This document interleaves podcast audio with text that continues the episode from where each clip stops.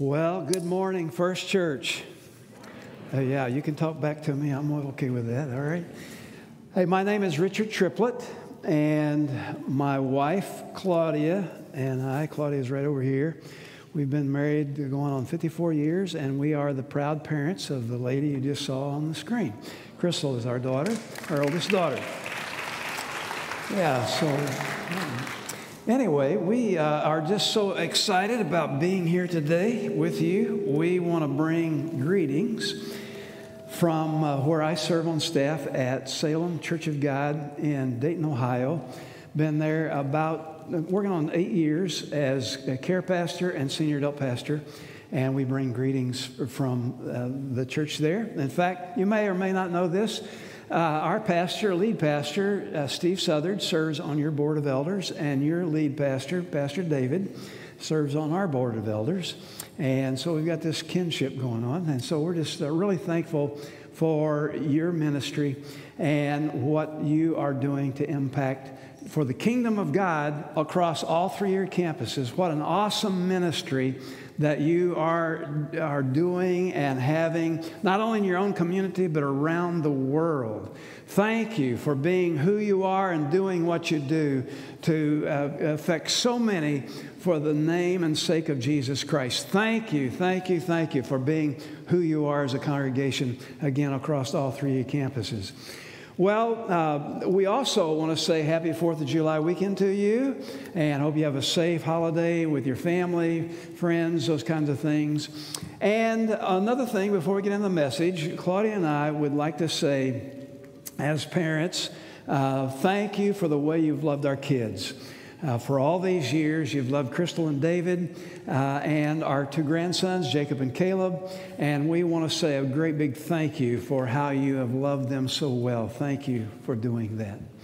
Well, today you are in a series uh, from uh, the, the title is uh, Summer School, I believe, and today we're looking at the subject of prayer. We can always learn other things, new things, can't we? And maybe that's one of the purposes for summer school, to learn some new things. Uh, but today we're looking at the subject of prayer, a call to prayer. Uh, a number of years ago, when our young, our oldest grandson, Caleb, was about two years of age, uh, he had this habit that he would do just grab your heart. When he would want, he would come up to you, and when he would want you to take him, he would raise up his hands in his two year old little voice. He would say, Hold, baby. hold, baby. And I mean, how can you resist that, you know? So you hold him. Well, this particular occasion, David was out of the country on a mission trip. And so Crystal and Caleb came to our home in Missouri, spending some time with us while David was gone. And one evening, David got a chance to call home. And uh, David and Crystal talked for a good while. And then uh, Crystal said to little Caleb, Cavey, would you want to talk to your daddy? And she held the phone up to Caleb's ear. And the moment Caleb heard his daddy's voice, he lifted his hands and he said, Oh, baby, oh, baby, oh, baby. And you know, as I've thought about that story, that's exactly what prayer is. In the essence, the bottom line of prayer is simply you and me as God's children holding our hands and our hearts up humbly before our Heavenly Father and say, Father in heaven, would you hold your child? Hold me close. Know my heart. May I love you and you love me. Squeeze me tight. Hold me close in this adversity, this trial that I'm going through. I need you, Heavenly Father, to hold me, your child. Jesus said it like this in Matthew chapter 7. Matthew 7, verse 7. Jesus said, Ask and it will be given to you. Seek and you will find. Knock and the door will be opened to you. For everyone who asks receives, the one who seeks finds, to the one who knocks the door will be opened. Which of you, if his son asks for bread, will give him a stone? Or if he asks for a fish, will he give him a snake? If you then, though you are evil, know how to give good gifts to your children, how much more will your Father in heaven give good gifts to those who ask him? Jesus is simply saying that prayer is asking, seeking, and knocking. And he says, when we ask, seek, knock, we can expect an answer. We can expect an answer you'll receive, you'll find, and the door will be open to you. In Hebrews chapter 4, there's another passage of Scripture that simply echoes and enlarges on what Jesus was saying here in Matthew. Hebrews chapter 4, verse 14 reads like this Therefore, since we have a great high priest who has ascended into heaven, Jesus, the Son of God, let us hold firmly to the faith we profess. For we do not have a high priest who is unable to empathize with our weaknesses, but we have one who has been tempted in every way just as we are, yet he did not sin. Listen to verse 16. Let us then approach God's Son of grace with confidence so that we may receive mercy and find grace to help us in our time of need. We can come boldly with confidence to the throne of God, knowing that He hears our cry and He will answer.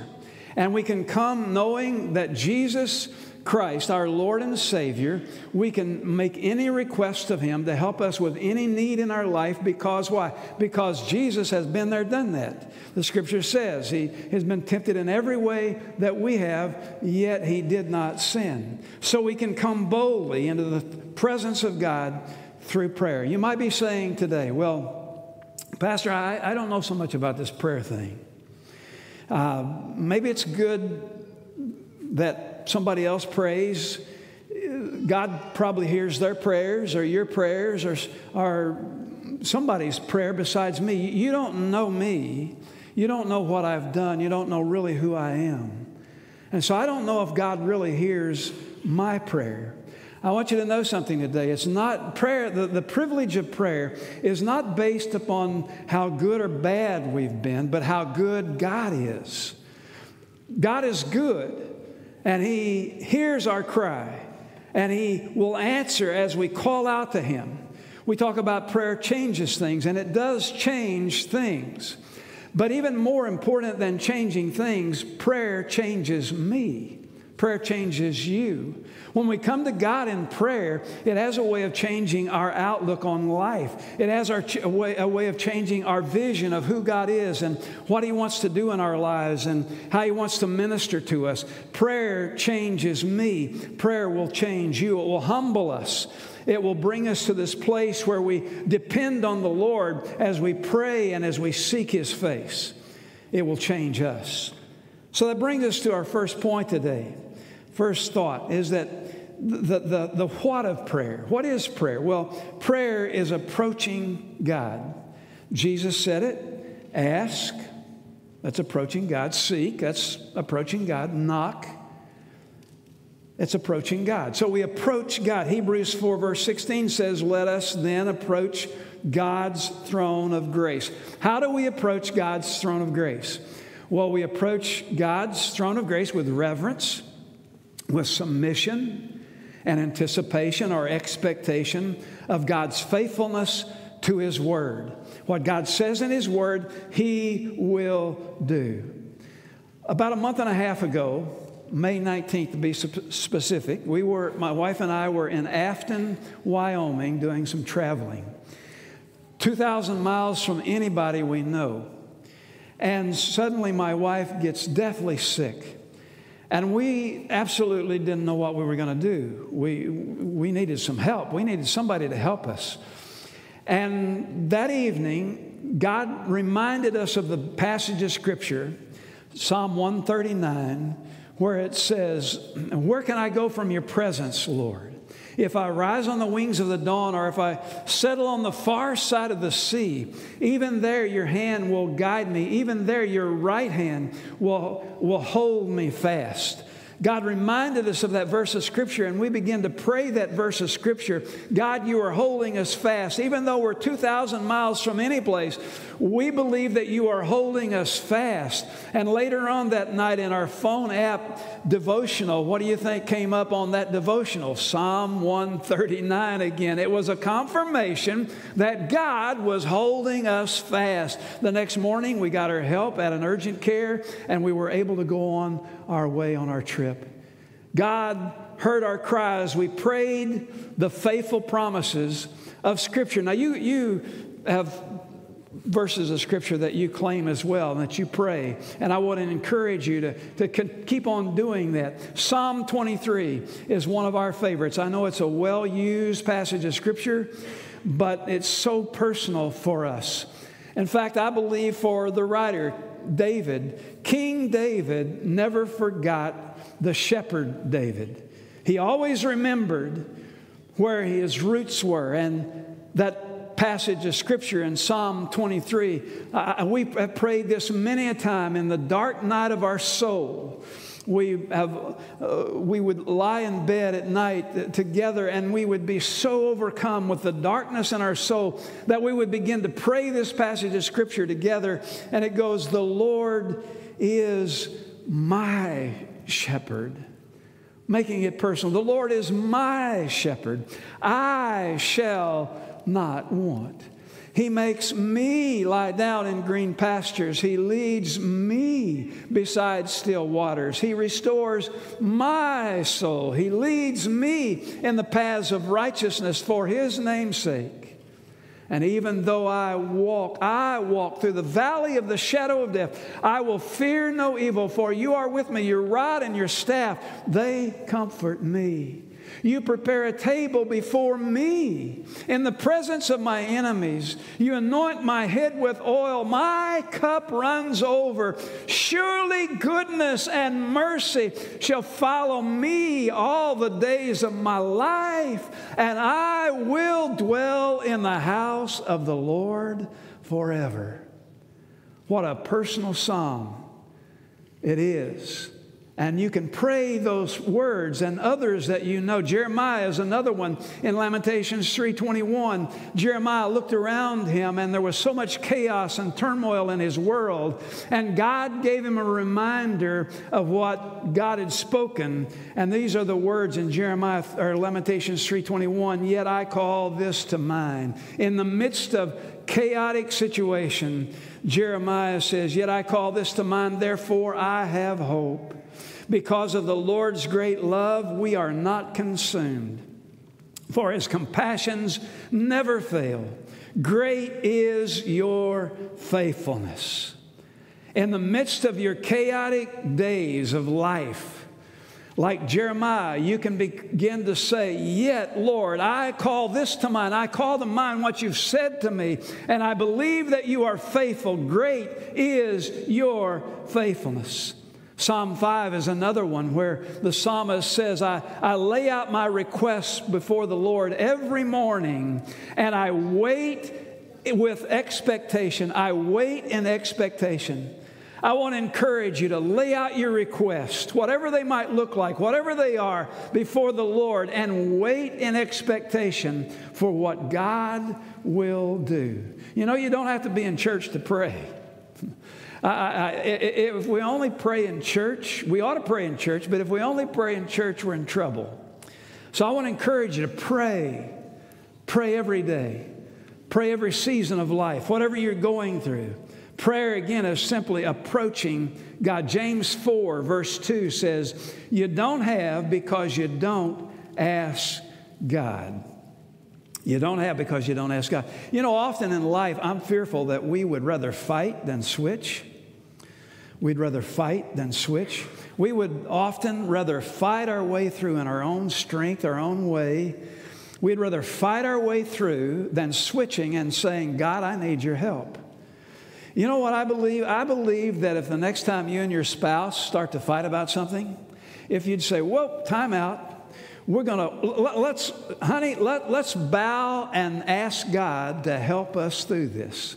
You know what I think? I think if we would do that, the fight would be sucked right out of us. I don't think there would be a fight. If we'd simply ask God to help us through. You remember those verses there in James 4 also talk about asking God and selfish motives, wrong motives. One version says you ask amiss. It is, a, it is possible to approach God and ask out of wrong motives, uh, for, for a miss, as the scripture says. And often we might think, well, the Lord didn't answer my prayer the way I prayed it.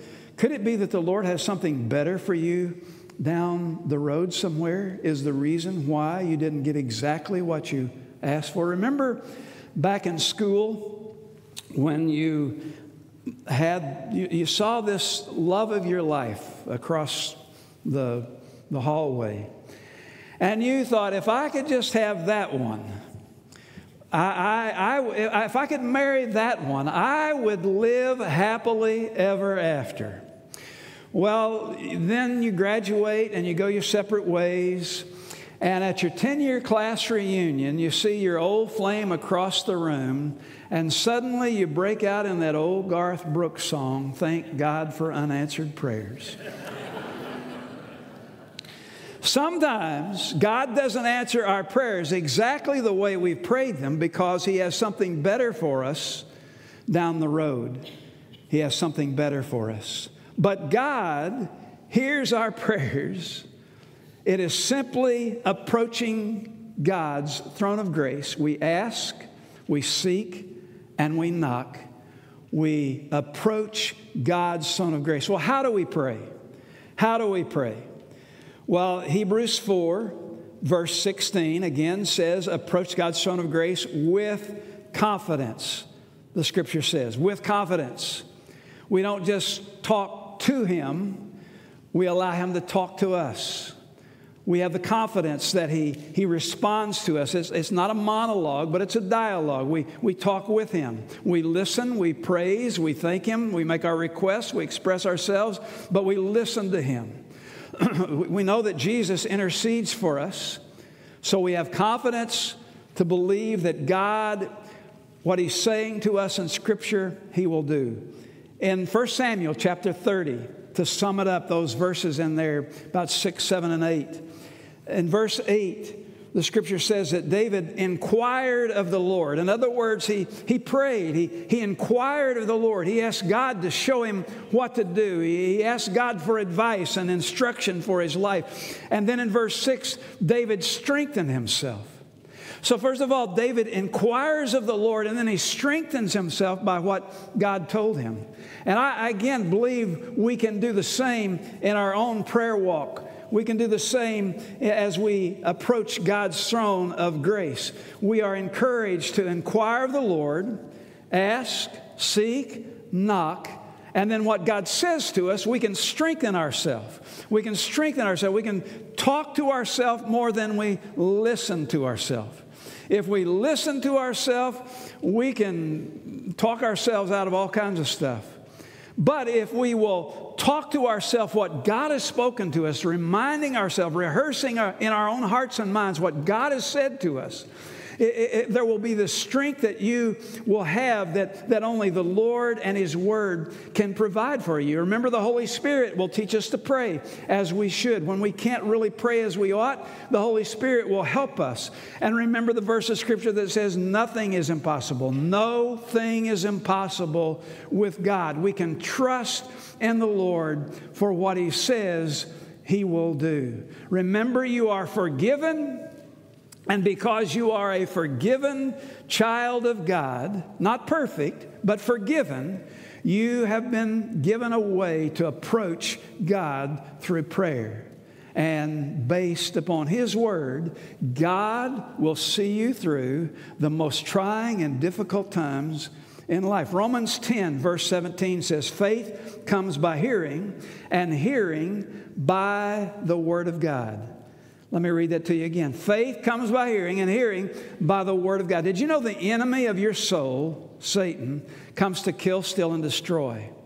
And he's a liar, the scripture says. And he will, he's good at getting us to believe lies about ourselves. He will tell you a lie that you cannot overcome that addiction. That's a lie straight out of the pits of hell. He will tell you that your marriage can never be saved or redeemed. That's a lie straight out of the pits of hell. He will tell you that you can never become the person that God has intended and designed for you to be. That's a lie straight out of the pits of hell. God says in His Word that we are more than conquerors through Christ Jesus our Lord. We can believe what God is speaking to us, and we can stand on what we, what we hear Him saying to us rather than what we see going on in life or around us. We can believe what He's speaking to us. In October of 1982, in Badger Stadium, Madison, Wisconsin, the home of the, the uh, University of Wisconsin, the Badgers were playing in front of, on their home field, 60,000 fans. And they were playing Michigan State. Now, come on now, to get some participation here in this uh, story, okay? Uh, and the Badgers were getting a spanking on the football field. I mean, they were getting beat up bad. And, and the more lopsided the score got by Michigan State just handing it to them, uh, you would think there would be silence in the fans, but 60,000 fans, even though they were watching their team getting a spanking on the field, there would be these sudden outbursts of, of cheers and high fives and yelling and screaming and just lots of happiness in the stand going on, celebration going on occasionally in the stands. What was going on? They were watching their team get beat up. But what they were doing, they were listening on their portable radios in October of 1982 to a, a, a, baseball game 70 miles down the road in Milwaukee where the Brewers were beating the Cardinals in the third game of the World Series that year. they were responding to what they were hearing, not what they were seeing. Now, that'll preach. That'll preach. Come on now, talk to me we, we, we hear God's word. And, and if all we do is respond to what we see, I'm telling you, it looks like we're losing. We'll be a loser. We'll lose confidence. We'll say, What's the use anyway? But if we respond to what we're hearing God say, Listen, God will create victory in your heart and in your thought. It will transform our thinking. It will take our thoughts captive as we pray God's word and we listen to what God is saying to us, we can trust boldly in what we hear the word of the Lord saying to us, and we will become more and more the person that God has designed and destined you and me to become and to be. Through all kinds of things, as we connect with Jesus through prayer, will see ourselves change. Yes, we see things changed, but we also see, even more importantly, ourselves changed. You remember in John chapter 15, verse 4? There's a passage of scripture that says, Remain in me or abide in me, and I will remain or abide in you. You remember those verses? The word abide carries with it the meaning of a word that we use often, and it's marinade. If you abide in me or remain in me, I will abide or remain in you. Abide, marinade. Now, you know what marinade is. You've got some veggies and that special cut of meat marinating as we speak. I mean, it's, it's in the refrigerator somewhere at home, getting ready, marinating, absorbing all those seasonings and all those juices and all that yumminess in preparation for what it's going to become tomorrow on your grill. It's going to become something delicious for you to enjoy with you and your family marinate. Listen, as we abide, as we marinate in Jesus, as we soak up his, his yumminess, his goodness, his mercy, His love, His grace, His compassion, all the yumminess of the Lord as we soak it up, as we marinate in Him. The longer we marinate in Him and in His Word, the more and more like Jesus we become. And th- to include God's power at work in you and through you, we become more and more the, the, the person that God has designed and destined you to become. So that's the how of prayer. We pray with confidence, believing that God has a plan for us and a destiny for us. The, the, the what of prayer? Prayer is approaching God. And last, third point here is why, the why of prayer. Why do we pray? Well, Hebrews 4, verse 16 again says, so that we may receive mercy and find grace to help us in time of need. I don't know about you, but I need God's mercy. I need God's grace to help me in time of need. I need that. And that's what that verse says that the why of prayer. We come to God's throne of grace, we come asking, seeking, and knocking. We come to His throne of grace confidently, knowing that when we do, we'll receive mercy, find grace to help us. Do you need help? Anybody here need help this morning in a time of need? Sure, we do. We all need God's help. We need His help in time of need. So I want to encourage you to do what that verse says. Jesus said it again in chapter 7 of Matthew, verse 8. We receive, we find, the door will be open. This next statement, I hope you'll listen to it, read it, let it sink into your heart. It's most often by pressing through the stuff of life we experience our most significant growth in faith. I hope you hear that. It's in the tough times of life. It's most often there we experience the most significant growth in our walk, our journey with the Lord. You remember prayer is many things to many people. I want to encourage you to pray, whatever that looks like for you. Occasionally, I will find a prayer that is very meaningful to me in a book, and I'll make a copy of it. I have such a prayer right here that I discovered a few years ago in a book entitled Unexpected by Christine Caine. And I want to read you a portion of that prayer.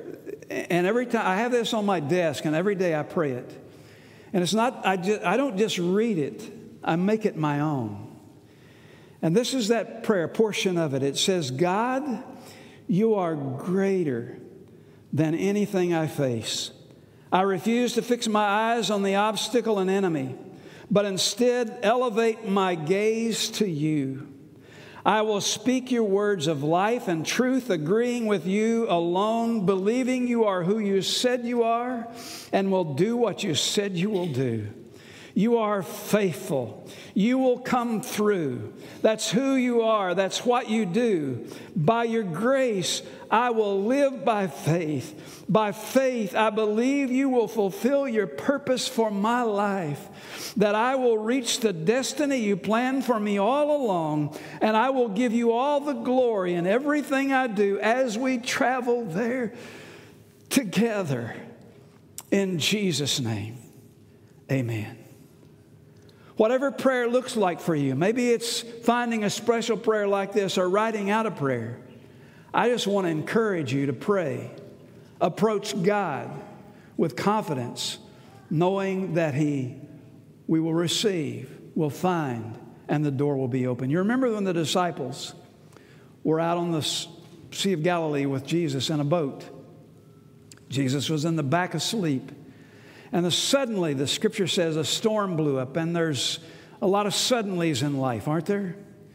Suddenly, something comes into our lives unexpected. We, we don't know exactly how we're going to handle it. Well, this storm blew up, and the disciples thought they were going to drown. They thought they were going to be overcome by the water and they were going to drown. And here, Jesus in the back of the boat, he doesn't even care. In fact, they said that, went to him and said, Jesus, don't you even care?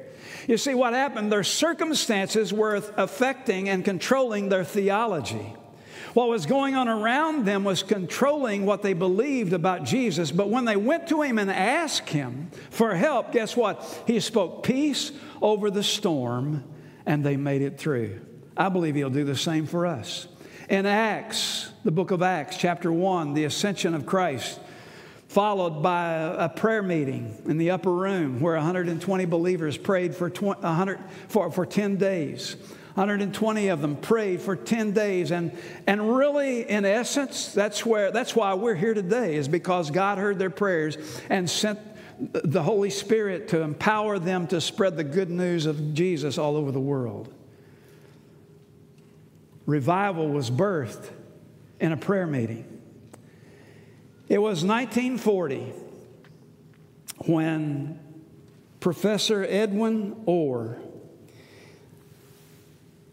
professor at Wheaton University took a group of his theology students to England. And they were to tour some of the sites of great revivals. And one of those sites was the Epworth Rectory, where the former home of John Wesley and his family. John Wesley was the great reformer of the church in his day in the 1700s. And he helped craft what we know today as uh, Wesleyan theology, of which the Church of God is a part of. And great reformer, and he prayed. He was known to be a, a, a great, huge person of prayer, and he would pray for revival to, to, to sweep across England and across America. And as he prayed, God did just that. Heaven broke in and revival broke out. Well, Professor Orr took his group of students into the rectory and they made their way through the kitchen and they explained this is where the Wesley family would eat their meals and share stories and lots of laughter and food in this kitchen. Then he took them into the study where uh, John Wesley would prepare messages and read the Word of God, study the Word of God. The books were on the shelves. There were still handwritten notes on display in that office. And then he took them upstairs to the bedroom of John Wesley. They all crowded into this small little space, and Professor Orr pointed out right beside the bed there were two indentions, well worn indentions in the carpet. And he said, This is where Wesley every morning would bow, put his knees right here in this same place every morning, and pray for hours on end for revival to come to the world.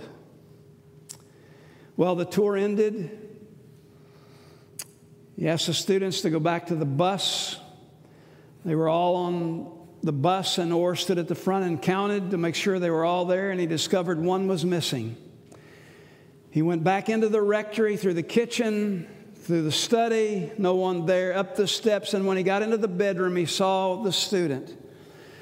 He could see the shoulders and the top of his head bowed over the bed of Wesley.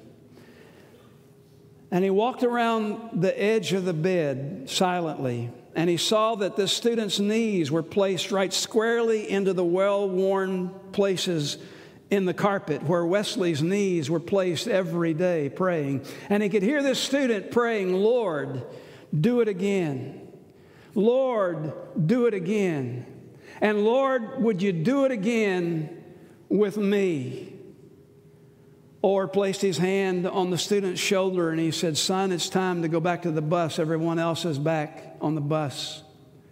So the student rose to his feet, and Billy Graham went back to the bus. And then God did it again.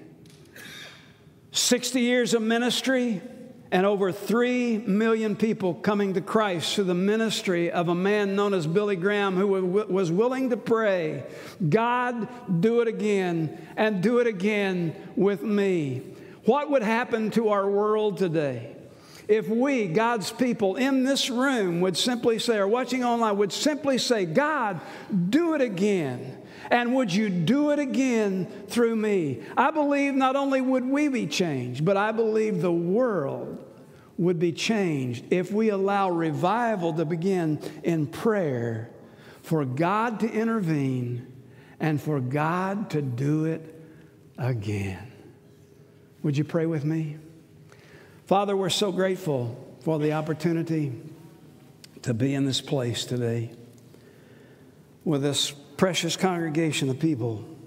Thank you, God, that you are working so many wonderful and miraculous things through the ministry of First Church.